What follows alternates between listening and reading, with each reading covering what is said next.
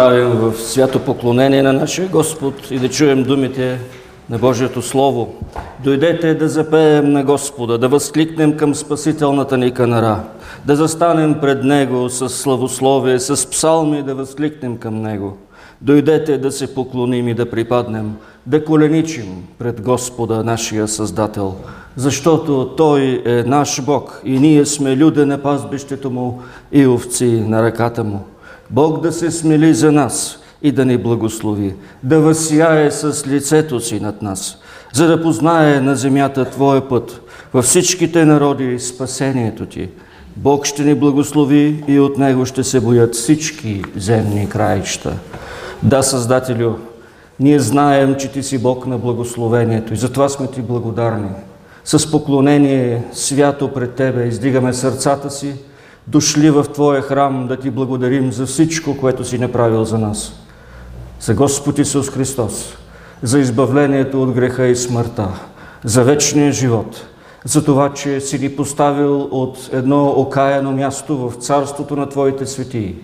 Благодарим Ти, че можем заедно, като семейство, като деца на един небесен баща, да възкликнем към Тебе. Благодарим. Благодарим за всичко, което си направил. Молим Те, Господи, благослови ни сега.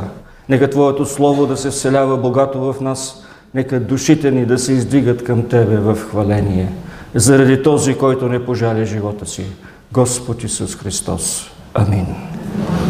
Ще хвалим Господа с няколко песни. Аз ще вляза в портите ти с благодарност. Щастието да го познаваш, запей с благодарност, като за начало.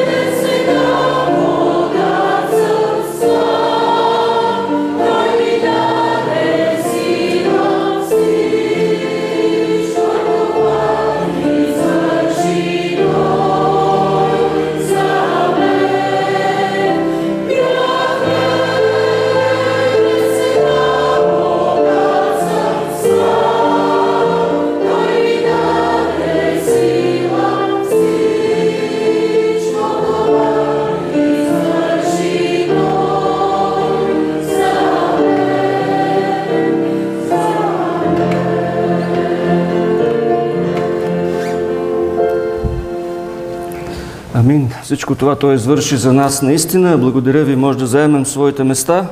Ще прочетем ответно заедно една част от Божието Слово, както древните светии са го правили. Ответен прочит номер 27 в края на сборника с евангелски песни или една част от книгата на пророк Исаия, глава 55, първите 11 стиха. Той ще бъде изписан и на екрана. О, вие, които сте жадни, дойдете всички при водите. И вие, които нямате пари, дойдете, купете, те яще. Да, дойдете, купете вино и мляко, без пари и без плата.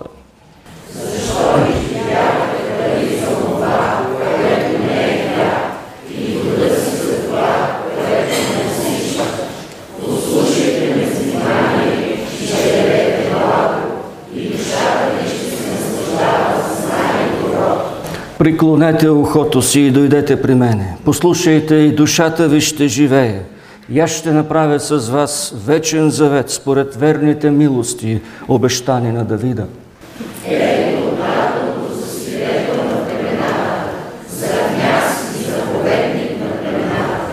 Ето ще призовеш народ, когато ти не познаваш.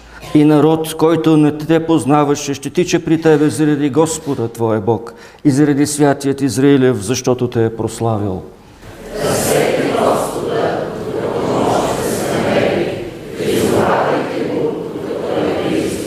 Нека остави нечестивият пътя си и неправедният помислите си. Нека се обърне към Господа и Той ще се смили за Него и към нашия Бог, защото Той ще прощава щедро.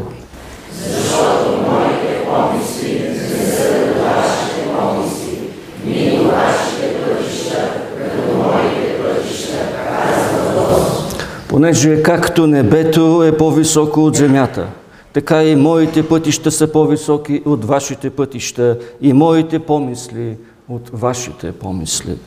Защото както слиза дъждът и снегът от небето и не се връща там, но дори земята и ръка и да произрастява и да напълва, да дава семе срещия и хляб на Така ще бъде Словото ми, което излиза из устата ми.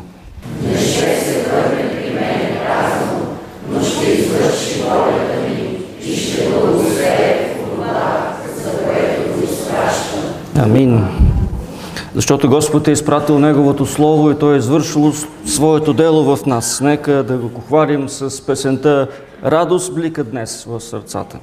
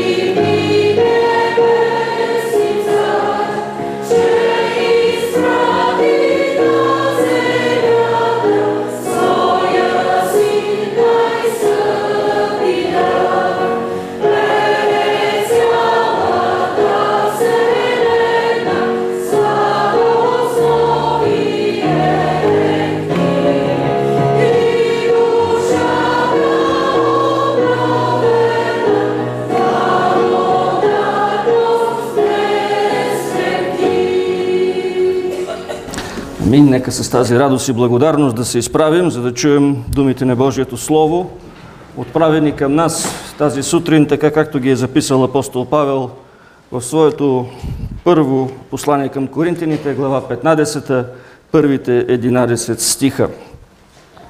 И още, братя, напомням ви благовестието, което ви проповядвах, което и приехте, в което и стоите – чрез което се изпасявате, ако държите здраво онова слово, което аз ви благовестих, освен ако не сте повярвали на празно.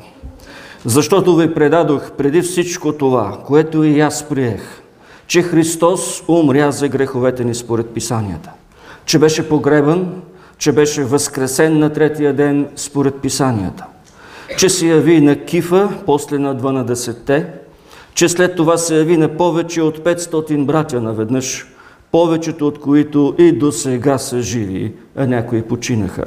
Че после се яви на Яков, а след това на всичките апостоли, а най-накрая от всички се яви на мен като на някой изверг. Защото аз съм най-нищожният от апостолите, който не съм достоен да се нарека апостол, понеже гоних Божията църква. Но с Божията благодат съм каквото съм. И Неговата благодат към мен не беше напразна, а аз се трудих повече от всички тях. Не аз обаче, а Божията благодат, която беше с мен. И така, било аз или те, ние така проповядваме. И вие така повярвахте. Амин. Велики и святи Боже, благодарим за тези думи от Твоето вечно Слово. Молим Те, Господи, наистина да ги посееш дълбоко в сърцата ни – да ни дадеш надежда, насърчение, поправление, да ни помогнеш да уповаваме на Теб чрез тях, да ни помогнеш, Господи, да вярваме на тях, за да можем да живеем достоен живот за Тебе. Благодарим Ти за всичко тази утрин в този светъл благодарствен ден. Благодарим Ти за плодовете, които си ни дал, за храната, която имаме, за това, че Ти си благословил и тази година земята, за да роди плод. Благодарим Ти, Господи, че можем да събираме от нея онова, което Ти ни даваш. Благодарим Ти, че можем с надежда в Тебе да вярваме, че и утре ще има какво да съберем. Молим Те да ни благословиш, да виждаме в всичко Твоето дело, Твоите дела, защото те са многобройни. Благодарим Ти за Господ Исус Христос, който не пожали себе си, но слезе именно на тази земя, от която ние събираме плодовете, за да стане първия плод от починалите. Господи, благодарим за Твоята жертва на кръста. За това, че отиде там доброволно вместо всеки един от нас, за да можем сега да имаме надежда за вечен живот. Благодарим Ти и за вечния живот. Благодарим Ти за църквата, святи Отче, в която е Твоята пълнота. И ние можем да видим това във всеки един миг от нашия живот. Благодарим за това, че можем да се обичаме. За всеки един брат или сестра. Благодарим, защото, Господи, вън от тази църква такава любов не може да бъде намерена. И ние знаем това от нашия собствен опит. Благослови ни, молим Те. Благослови домовете, които представляваме. Благодарим Ти и за тях. За децата ни, за внуците ни, за близките ни, Господи. За тези, които те познават, ти благодарим. Молим и за онези, които не те познават, да ги докоснеш чрез Твоята благодатна вест, така че и те да възкликнат с благодарност. Благодарим, Господи, за града, в който си ни поставил. Давай ни осторожност, давай ни е, такава зрялост и такова, такова желание, такава страст, че да проповядваме Твоето Слово на, на всеки, с когото ни срещаш. Благодарим Ти и за народа, в който сме. Молим Те, Господи, да благословиш нашият народ, да помагаш Твоето благовестие да се разпространява в пълнота. Благодарим и за онези, които си поставил да ни управляват. Дава им страх от Тебе, за да ни управляват мъдро. Благодарим, Господи, за всичко в името на Господ Исус Христос, който ни е научил да казваме всички заедно – Отче наш, който си на небесата, да се святи името Твое, да дойде царството Твое, да бъде волята Твоя, както на небето, така и на земята. Хлябът наш насъщни, дай го нам днес и прости ни дълговете наши, както и ние прощаваме на нашите длъжници. И не ни въвеждай в изкушение, но избави нас от лукавия, защото е Твое царството и силата и славата вовеки. Амин. Амин. Благодаря. Може да заемете вашите места. Децата ще отидат на своите занимания в неделното училище. Молим се Господ да ги благослови, да благослови и учителите, които ще ги занимават там.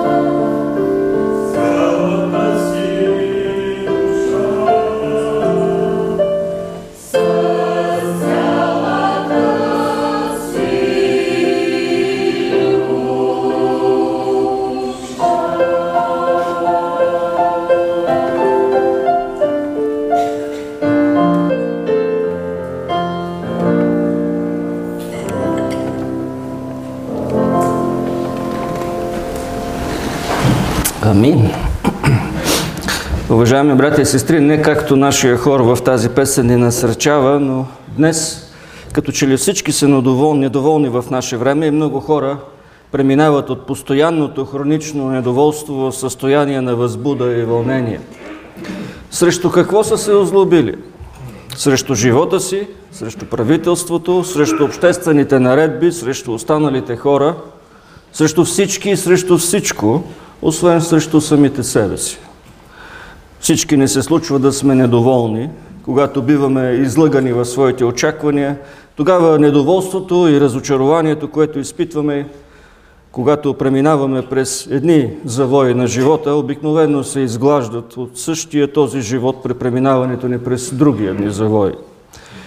Това е временно отминаващо заболяване. Далеч не е онова, каквото представлява сегашното недоволство, поголовна епидемична болест, с която е заразено цялото ново поколение. Това твърди в една статия руския богослов Константин Победоносцев, който твори до своята смърт през 1907 година, т.е. до преди около 112 години. И тогава, по негово време, недоволството според него е вече епидемична болест. Хората израстват в огромни очаквания, проистичащи от прекомерното им самолюбие и прекалено големите им изкуствено развили се потребности. Преди е имало повече доволни и спокойни хора, защото хората не са очаквали толкова много от живота. Задоволявали са се с малко, придържали са се към една средна мярка и не са бързали да престъпват пределите на обичайния си начин на живота. Задържало ги е тяхното място, работата, съзнанието им за дълг, свързан с това място, с тази работа. Като гледали другите, живеещите на широка нога, люде, тези обикновени хора, естествено си мислили, това за нас ли е? И с това са се успокоявали. Сега тази невъзможност се е превърнала във възможност. Във възможност достъпна за въображението на всеки. Всеки най-обикновен човек мечтае по щастлива случайност да стане богат и заможен. Не чрез труд, не чрез служение, не чрез изпълнение на своя дълг или действителни заслуги, но да се превърне в такъв благодарение на случайността, на внезапната лесна печалба. Всеки един успех в живота започна да се възприема като въпрос на случайно стекли се благоприятни обстоятелства. И от тази мисъл, като от хазартна игра и от надежда за печалба в по-голяма или в по-малка степен, са обладани като че ли всички. А след като не могат да постигнат мечтаното за определен период от време, хората стават все повече и повече неблагодарни и незаинтересовани от това какво правят. Превръщат се в сноби и намират задълженията си като трамплин за една по-голяма самореализация. А как стоят нещата в църквата? Ние дали сме благодарни? Или улисани в нашите дейности, запленени от задачите, които сме си поставили, сме позабравили да сме повече благодарни? Ако сме благодарни, за какво благодарим най-много? Разбира се, на днешния ден ние си спомняме за Божията верност към нас през годината, за плодовете на земята, които сме събрали, за Неговите благословения, за всичко, което ни е дал и сме благодарни. Но в нашия текст апостол Павел ни предлага още нещо, за което си струва също да сме благодарни. Започвайки последните си напътствия към църквата в Коринт, ние вече приключваме това послание. Той напомня за най-важното, което никога не бива да забравяме или за което никога не бива да не сме благодарни, а именно благовестието. Евангелието на нашето спасение. И той започва този отказ от посланието си, като ни кара да си зададем четири важни въпроса. А именно, в стихове от първи до трети, той ни кара да се запитаме какво е благовестието. След това в стихове от трети до четвърти, какво съдържа то? А в стихове от 5 до 8 ще попита аз, ние, можем ли да се доверим на благовестието? И накрая в стихове от 9 до 11 Трябва ли да се доверим на това благовестие с благодарност в сърцата? Какво е благовестието? Какво съдържа то? Мога ли да му се доверя? Трябва ли да му се доверя? И така на първо място какво е благовестието? Стихове от първи до трети. И още, братя, напомням ви благовестието, което ви проповядвах, което и приехте, в което и стоите, чрез което се изпасявате, ако държите здраво онова слово, което аз ви благовестих, освен ако не сте повярвали на празно. Защото ви предадох преди всичко това, което и аз приех, че Христос умря за греховете ни, според Писанията. За него апостола казва, че е нещо, което той е проповядвал, нещо, което той е благовестил. То е Словото, което им е казал. Така още от самото начало на нас не става ясно, че благовестието е послание. То е вест, която се разгласява. Ние не можем да изработваме благовестието, не можем да ядем благовестието, не можем да го пием, не можем да го живеем – то следва да се говори, да се споделя, да се проповядва, защото е вест, слово, послание. Обърнете внимание какво казва Павел в стих 3. Че това е послание, което той е предал така, както го е и приел. Защото ви предадох това, което и аз приех. Апостола не си е измислил благовестието.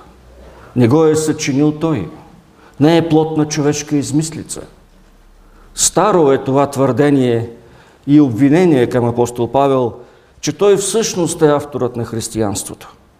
Много либерално мислещи хора казват, че Господ Исус Христос е бил просто един добър морализатор, учител, равин, но, видите ли, Павел е виновен за създаването и разпространението на християнството. Той го е скалъпил, той го е съчинил, той го е направил. Не, казва апостола. Това, което аз проповядвам, се го приел не от хора, нито съм го предал по-човешки. Това, което му е предадено от Христос, това е и веста, която той носи със себе си. Благовестието не е човешка вест, не е човешко послание. То е веста за нашето спасение, изпратена от Бог Отец, въплатена в Господ Исус Христос. Ние вярваме в едно небесно послание – ние сме били срещнати от една божествена вест. Нещо друго прави впечатление от думите на Павел тук.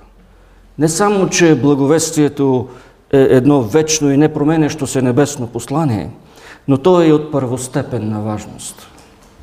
Чуйте какво е записал апостола пак в стих 3.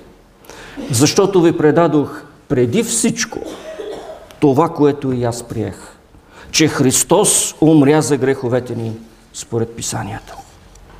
Преди да е направил каквото и да било, преди да е сторил каквото и да било друго след своето пристигане в Коринт, преди да се е погрежил за каквото и да било, първата му работа, преди всичко останало, е била да им предаде благовестието.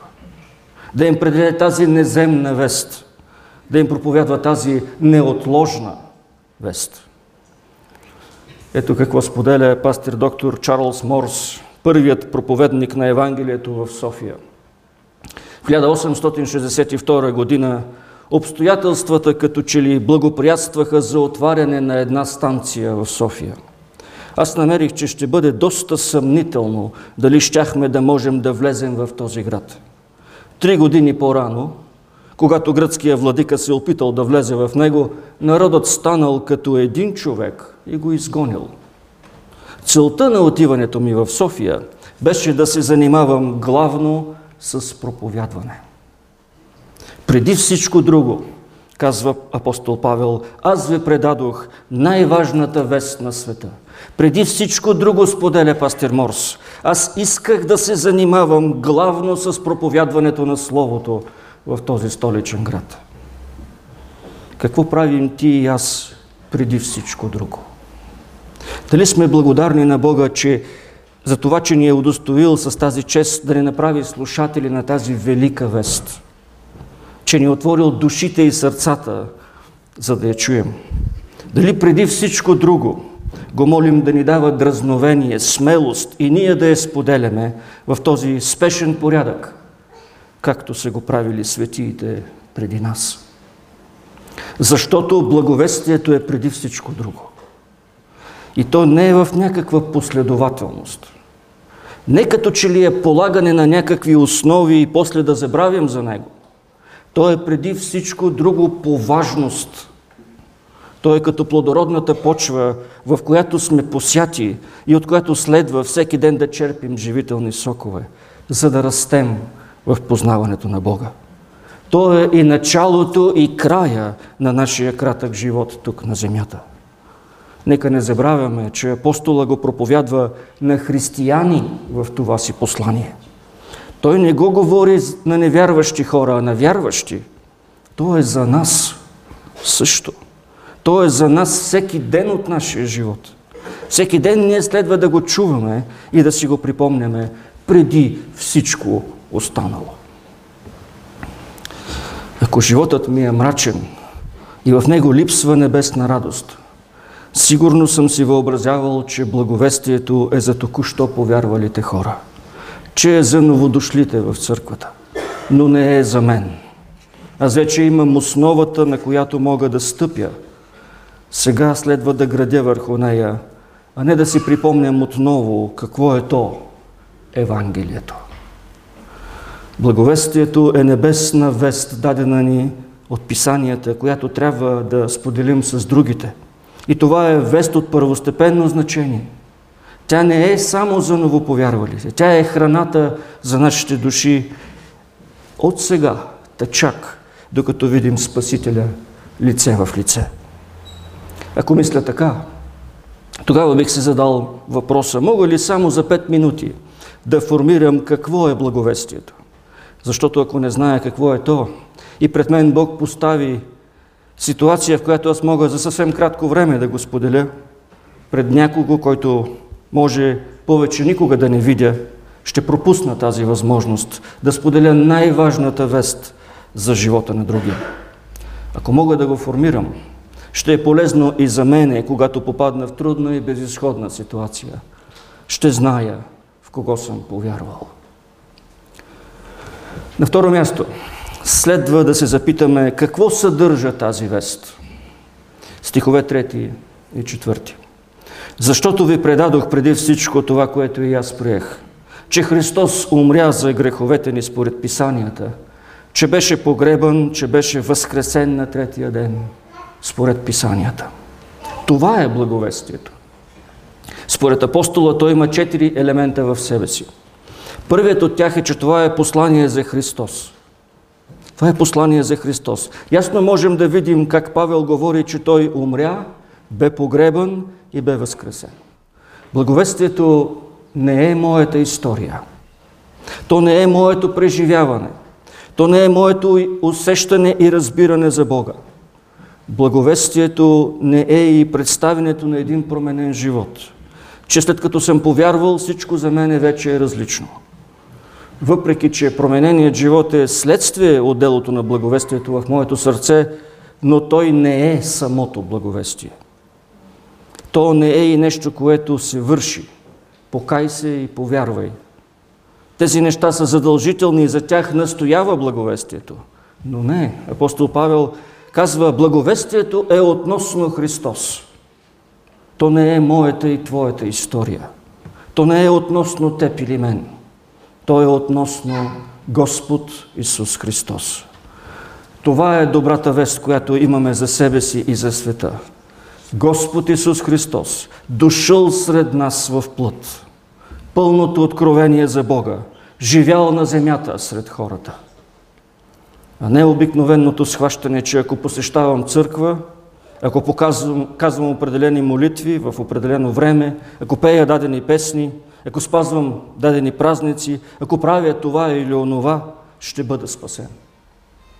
Благовестието не е свързано с моите дейности, нито е свързано с дейностите на църквата по принцип. То се отнася до личността на Господ Исус Христос. То е свързано с взаимоотношенията ни с Него. И апостол Павел иска преди всичко да разберем това, да купнеем за тези взаимоотношения с Христа всеки ден. Защото благовестието е относно Христос. Колко много следва да сме благодарни за този неизказан дар. За това, че Бог в своята милост и поради любовта си към нас отдаде своя единороден син, за да не погине нито един, който вярва в Него, но да има вечен живот. На следващо място апостола казва, че благовестието е относно греха. Христос умря за греховете ни според писанията, пише той. Какво означава това? Много често ние възприемаме понятието грях и грешник като обозначаване на нещо или някой, който е извършил няколко или пък множество грехове. Когато кажа аз съм грешник и имам предвид, че съм такъв, защото постъпвам неправедно пред Бога. Но усещате ли, че в тези определения нещата са насочени отново към мен и онова, което аз правя или не правя? Когато Библията говори за грях, тя има предвид всичко, преди всичко факта, че аз стоя пред Бога виновен. Стоя пред лицето на Святия Бог във връжда с Него. И моята вина не е просто някакво чувство или безпомощност или вина в, за престъпление. Аз съм на подсъдимата скамейка, защото съм престъпник. Престъпник пред святия и справедлив Бог. Над мене е Той, Творецът на всичко видимо и невидимо. А присъдата, която ме очаква, е смърт. И ако го няма Спасителят Христос, моята участ е вечната погибел в лапите на ада, където е плач и скърцане с зъби. Това е моят проблем. И това е проблемът на всеки един жив човек. И според апостола, това благовестие относно Христос е от такава неотложна важност, защото то е единственият отговор от Божия страна на проблема с греха, с присъдата и с смъртта. Когато по Божията милост и благодат Христос ни освободи не само от вината за престъплението ни, но и от мръсотията на греховете ни. Тогава от една съкрушена и грехопаднала личност ние ставаме истински хора – по смисъла на първоначалния замисъл на Бога при сътворението. Сега може повече да живеем за Него и с Неговата благодат да избираме да го обичаме и да пазим Неговите заповеди. Но нека да бъдем бдителни за една голяма опасност. А именно да си мислим, че след като Христос е влязал веднъж в нашия живот, всичко ще тръгне по мет и масло. Че ние винаги и всякога ще сме му покорни, ще го обичаме и никога няма да му съгрешаваме. Истината е, че това няма да стане. И именно поради тази причина благовестието относно Христос се проповядва от апостола на вярващи хора. Ние имаме нужда от Господ Исус Христос всеки ден от нашия живот. Защото ние всеки ден грешим.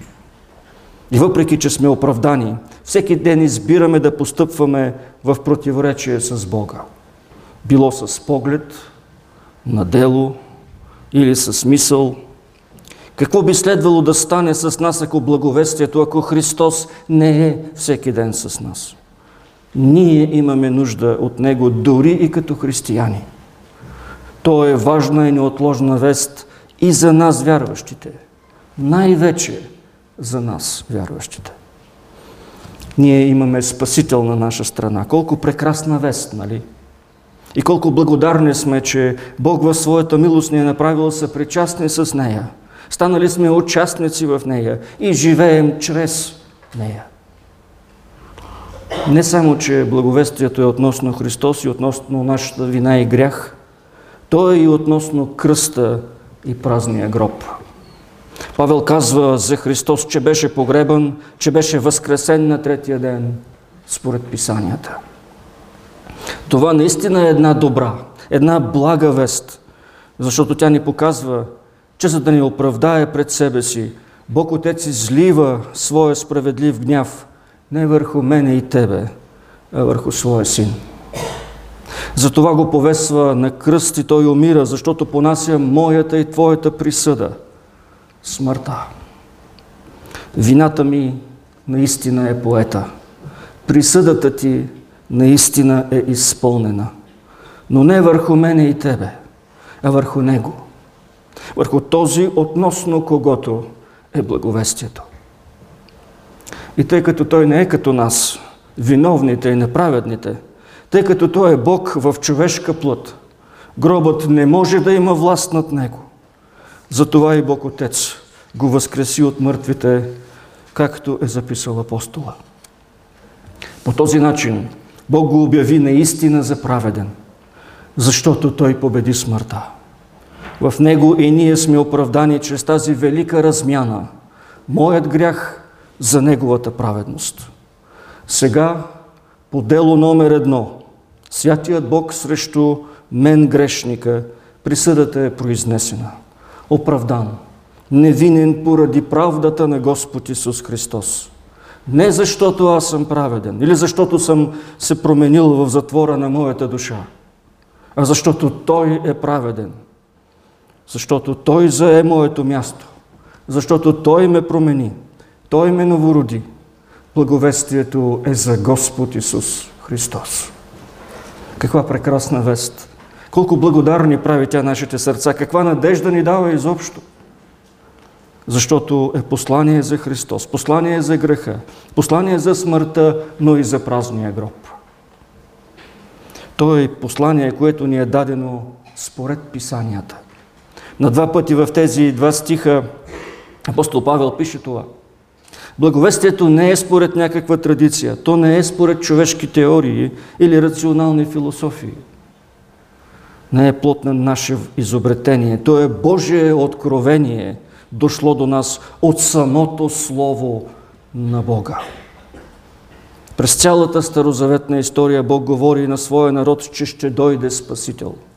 Ще дойде потомъкът на жената, който ще смаже главата на змията и ще я унищожи непрекъснато се наслагва образа на Спасителя. Той ще бъде от Давидовото потомство, ще царува, царството му не ще има край, ще пострада за нас, в неговите рани ние ще се изцелим. И когато наистина се явява, евангелистите записват, че всичко става, за да се изпълнят писанията. Божието Слово ни уверява, че Бог е верен на своите обещания. И когато ни казва, че има лек за нашата вина и за нашия грях, ние можем да му вярваме.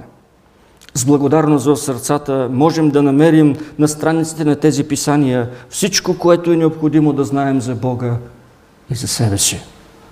И не само това, но и всичко, което следва да знаем за Спасителя. Това ни довежда до третия ни важен въпрос. Можем ли да се доверим на благовестието?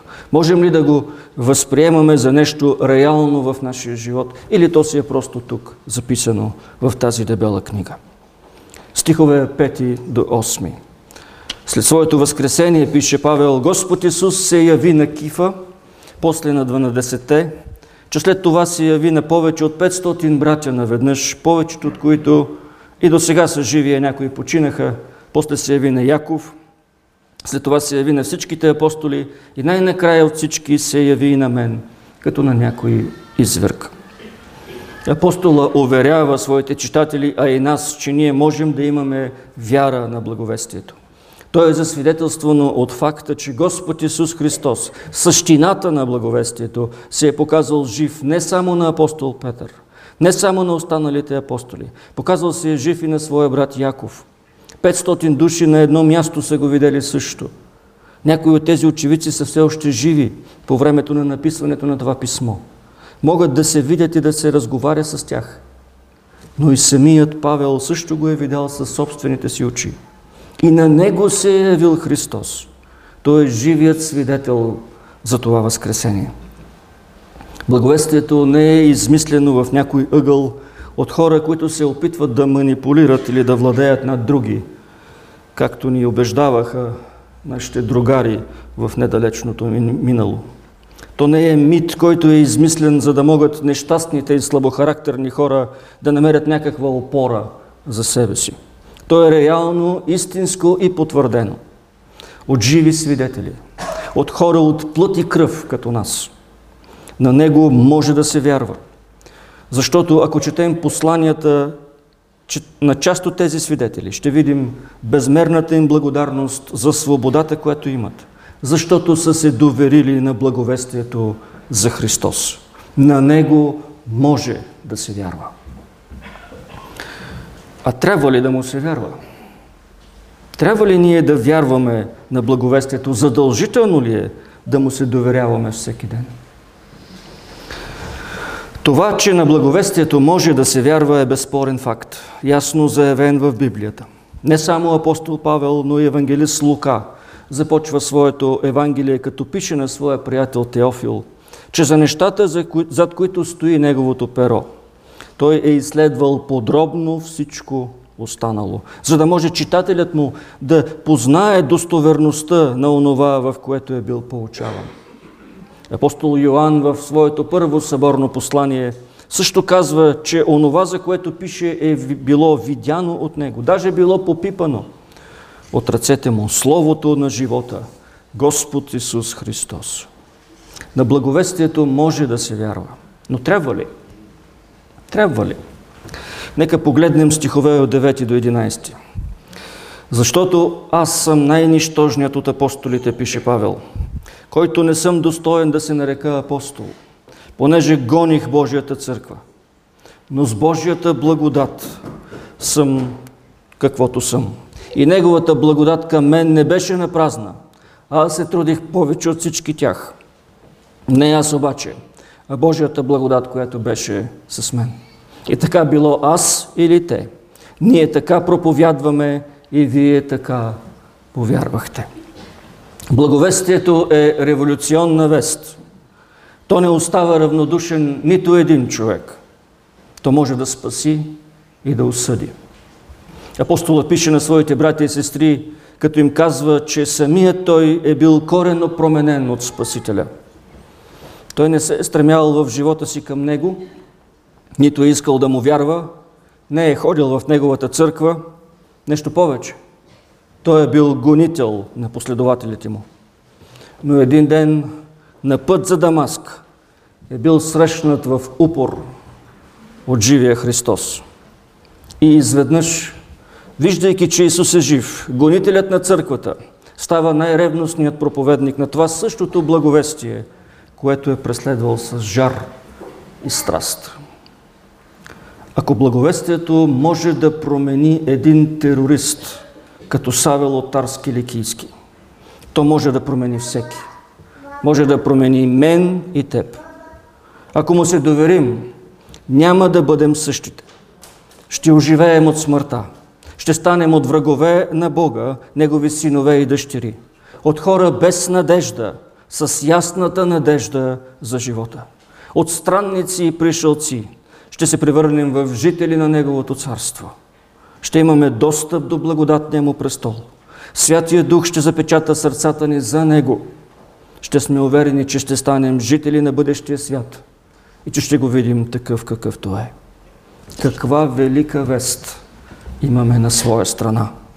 От думите на апостола строи толкова голяма благодарност за делото на благовестието в неговия живот. Той е това, което е благодарение именно на Него. За Него живее, за Него проповядва, както знаем и за Него умира. Много хора днес се опитват да намерят път към себе си, да се справят със своята собствена неспособност да живеят живота си. Ако благовестието е докоснало нашите сърца, ако сме благодарни на Бога за Господ Исус Христос. Нека да отидем и да кажем на другите, че всеки човек на тази земя трябва да се довери на благовестието. Защото то е единствената надежда пред големия бял престол в един ден. И защото пак по думите на апостол Павел, то е единствената сила за спасение на всеки, който му вярва. Друга такава няма. Евангелист Йоанн пише в своето Евангелие, че всеки, който не вярва в името на Господ Исус Христос, остава осъден, защото не е повярвал в името на единородния син. Нека Бог да ни благослови на този светъл празник, днес да се замислим с благодарни сърца за Неговото спасение. Да мислим не само за себе си и как да приложим това спасение в нашия живот, но да мислим и за онези, които не го познават. И да имаме дразновение, кораж, страст, желание, купнеш, да споделим това благовестие преди всичко друго. Амин. Господи, благодарим Ти за Твоята милост към нас. Благодарим Ти за Господ Исус Христос, за това благовестие, за тази блага вест, въплатена в човешки образ. Благодарим Ти за Словото, което стана плът. И сега можем, Господи, да Те познаваме благодарение на Него. Колко сме Ти благодарни. Молим Те, Спасителю, да ни помагаш това благовестие да се вкоренява дълбоко в нас, така да живеем за Него, че и на другите да казваме за Него, за да има отворен път и за тях към небето. В името на Спасителя. Амин.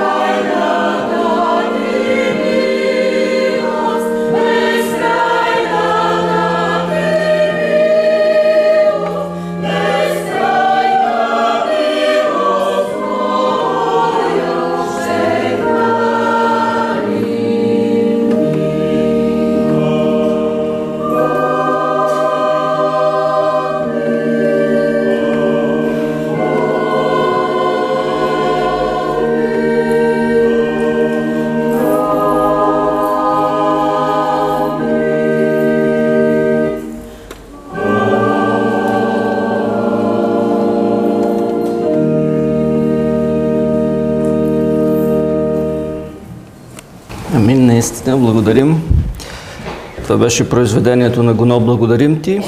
Сестра Катя Зарева ще ни представи презентация за едно потенциално служение. Заповядай.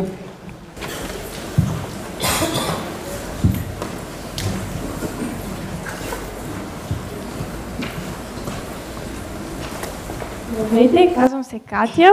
А, и за хората, които не ме познават, мога да кажа, че обичам много музиката, обичам много а, да тренирам и да се движа активно. И другото нещо е, в което вярвам, че ние всички обичаме, е, че обичам Бог и Боговестието. А, неш, новото нещо, за което искам да ви споделя, е едно служение, едно служение, което комбинира тези трите. А, това служение, а, целта му е, е евангелизация с а, взаимоотношения, използваме взаимоотношения и то се казва Edge Choreo. Choreo идва от хореография и това, са, това е един час, около един час, а, фитнес танци за момичета, а, което е от много скоро започнало а, в а, България специално и е за момичета от 12 години и нагоре. А, фокуса най-вече е върху младежите и тинейджерите, но за всеки, който иска да се раздвижи по какъвто и да било начин, може да заповяда. А, това, което в момента мога да кажа като плът от служението е, че в а, Стара Загора а, има так, так, такъв час за момичетата, Ечкорио. Отгоре до една година се случва.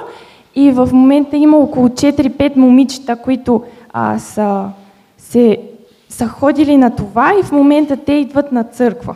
Така че целта е да имаме взаимоотношения с момичетата, които идват и съответно да споделяме благовестието с тях. Всеки път след танците има едно споделяне от Библията, което правим, а и съответно след това да ги поканим и на църква. Но сега има а, едно мал, кратко видео, ако някой от вас се чуди и иска да разбере как точно това изглежда, което се надявам да тръгне.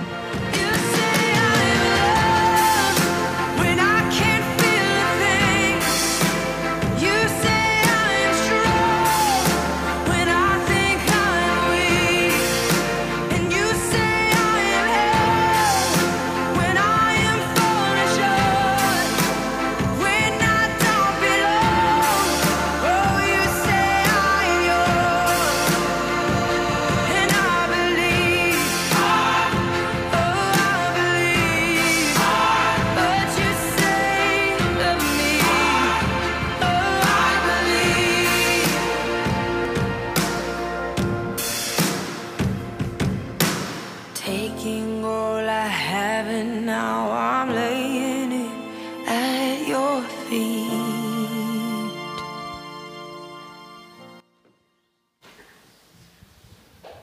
Добре. А, и сега искам само да покана Йоана, която се е включвала с нас много често, за да сподели тя за нея какво е това. Здравейте! А, няма да говоря много, но искам да кажа, че Ечкорил е много насърчително за момичетата и много се радвам, че в София ще има такова нещо. И ще се радвам, ако идват повече хора. И да, благодаря. А, да, и това, което може всички ние да правим и да се включваме, е първо нещо да се молим. Да се молим да има момичета, които а, търсят истината, които търсят Бога и да могат да я открият чрез нашия пример и чрез нашите взаимоотношения а, с тях. И другото нещо е да каним хора. Ако познавате хора, които биха искали да се включат, момичета, които имат а, желание да се движат и да тренират, а, да ги каним и да ги насърчаваме а, за това. Благодаря. И ние благодарим. А, събиранията ще се, се случват един път в седмицата. А, имам предвид една зала, която е тук в центъра и ще принтираме ни покани, които се надявам до другата седмица да са готови, за да ви ги дам. Благодарим. Сестра Генка сега иска да ни поздрави с кратко стихотворение. Заповядайте.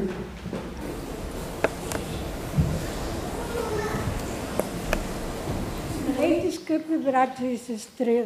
Отдавна не съм се явявала и не съм ви поздравявала, но бях много болна, вие знаете, и благодаря на моя Бог, че отново показва голяма милост, голяма любов и бях изцерена. Слава Богу, сред вас съм. Благодаря за молитвите, които ви произнесохте за мен. И усетих тази сила на застъпническата молитва. Но не случайно бях в тази болница. Цели 20 дни по три клинични пътеки аз не успях достатъчно да благовествам и да свидетелствам и на лекари, и на сестри, и на пациенти. Благодаря ви. А сега ви поздравявам с този светъл празник И искам да ви прочета едно стихотворение. Благодарност ти поднасям. Благодаря ти, Троице свята, че с много любов създаде земята.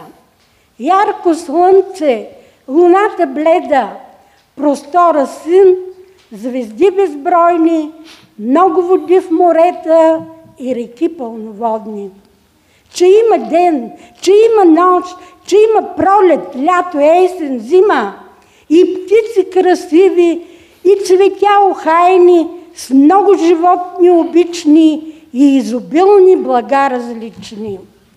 Благодаря ти, Троице свята, че с обич голяма, по образа Божий от пръст сътвори човека, а за другарка свидна, свята, ти подари му жената. Но думите ми не стигат. Благодарността си да изкажа, че поради милостта си ти изпрати сина си, тук на земята грешна, в жертва велика, в жертва свята. И с кръвта му на Голгота пролята, ти, Господи Боже, възстанови връзката с човека на земята. Благодаря ти, Троице Пресвята. Благодаря ви. Амин. Благодарим и ние. Вчера се навършиха 130 години от основаването на нашата братска църква в Асеновград. Пастир Благовест Николов ще ни сподели, те присъстваха с така немалка група. Там, заповядай. Както миналата неделя бях обявил, вчера беше честването в Асеновград 130 години. Свикнахме вече да празнуваме. Преди три седмици ние празнувахме 130 години, само че те го празнуваха вчера в събота.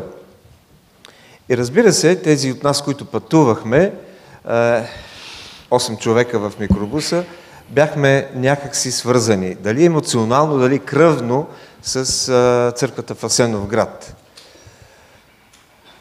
Имаше тинейджери, имаше и а, пастор Димитър Количев, който Асеновградски зет, разбира се. Няма да казвам за себе си. Лидия Симеонова, която е потомка на Стойо Сендов, основател на църквата. Да, липсваха потомците на Игнатови, които също бяха от основателите на църквата, но те имаха уважителни причини, преподаваха в Елайс Рикс, така че беше вълнуващо, пълна църква, много гости, много гости и а, църквата беше поздравена от Софийската, от нашата църква, с а, един плик с определена сума, а, която ръководството отпусна и на картичката, която закупихме от нашата книжарница, беше написано Честит юбилей. За Бога всичко е възможно. Идеята е на текста от Евангелието е, че това, което за човеците е невъзможно, за Бога е възможно. Един а, богат младеж беше провокиран да последва Исус, но той отказа. Исус каза, колко мъчно ще влязат тези по-лесно е Камила да мине, отколкото а, през иглени уши, отколкото богат в Божието царство.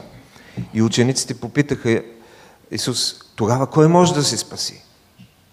Исус каза, за човеците това е невъзможно. Спасението не е възможно с наше усилие. За Бога всичко е възможно. И това се е случило преди 130 години в Асеновград. Двама или трима от най-богатите хора, най-заможните хора в Асеновград са повярвали не само са били спасени, но са основали църква. Църквата е невъзможно за хората дело. Както е нашата църква. И виждаме колко трудно е да основеш църква. И днес ние сме провокирани, призовани да основеме църква в този милионен град, защото има много хора, които тънат в невежество и духовна гибел. Затова нека, нека се молим и нека да, да подкрепяме всички инициативи, които водят до това невъзможно за нас, но възможно за Бога дело. Бог да благослови всички ни. Амин.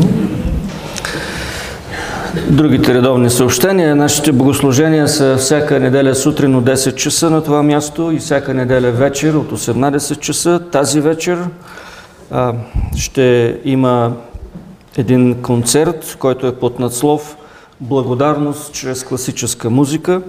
Добре сте дошли от 18 часа да се насладите на произведения на класиците. Всяка сряда ние имаме своето молитвено събрание от 18 часа. На 23 тази сряда започват женските събрания от 16.30 на това място. Тази сряда, 23 след молитвената служба, Духовният съвет ще има своето редовно заседание.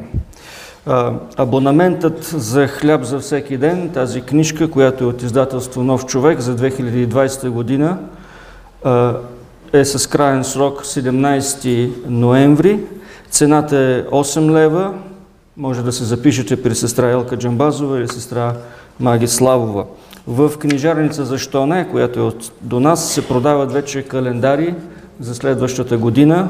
Има двумесечна и тримесечна книжка с духовна мана, както и същата поредица хляб за всеки ден, която може да се закупи. Може да си вземете, да си закупите вестна зорница при изхода на църквата. Като че ли с това се изчерпаха съобщенията, ще завършим нашето богослужение с песен 497 от сборника с евангелски песни в бурите, житейски, щом попаднещи, пътят ти кога покриват облаци, спомняй си какво Господ ти е дарил и ще видиш колко благ към теб е бил. По времето на тази песен ще съберем и дискуса за нуждите на Божието дело на това място.